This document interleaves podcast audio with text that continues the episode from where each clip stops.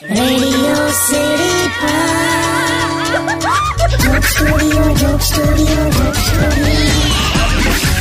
નમસ્કાર welcome back radio city joke studio પર આપનું સ્વાગત છે. કિશોર કાકાના ઘરે જ બેઠો છું અને ગજબ ગજબની વાતો ચાલે છે. કાકા પણ એક વાત કહું તમે સ્ટુડિયો કેમ ના આયા યાર? આપણે આજે વાતો કરીએ છીએ બધી આપણે સ્ટુડિયોમાં કરી શકત. એવું નહીં લા મારે મારા ભત્રીજાનું મેરેજ છે ને તો ત્યાં જવાનું છે.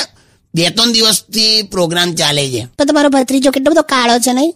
હોય ભાઈ હવે એમ. એટલે જ અમે નક્કી કર્યું કે પીઠી સાથે જ એને બેહાડી દેવાનો ઘોડા પર. અને એના વાળ ગુલગુલી એકદમ આમ સાવ રાઉન્ડ રાઉન્ડ માથા પર ફટાકડા ફોડ્યા હોય ને એવું લાગે. તો હવે મારા ભત્રીજાનું મેલ ને હવે તારું મોડું જો વાંદરી પાના જેવું છે મેં કઈ કીધું? મસ્તી કરી હવે. બાકી તને કહું હા. એટલા બધા સગાવાલા હતા ને કે પીઠી ચોરતા હતા ને તે ખૂટી પડેલી બોલ. એટલે છેલ્લે છેલ્લે તો જે પીળી વસ્તુ જુએ ને એ ફર્સ્ટ દિન ચોપડી જ નાખે. હારું છે નાના નાના છોકરાઓ ડાયપર પહેરીને ફરતા હતા ઘરમાં. बाकी तो बस काका सॉन्ग्स वगैरह यार Undian.